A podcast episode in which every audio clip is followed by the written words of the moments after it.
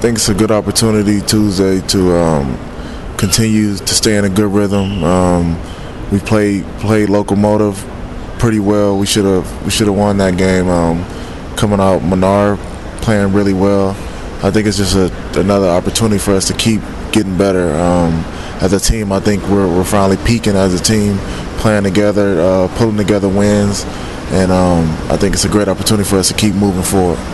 You are in great rhythm, uh, good shape.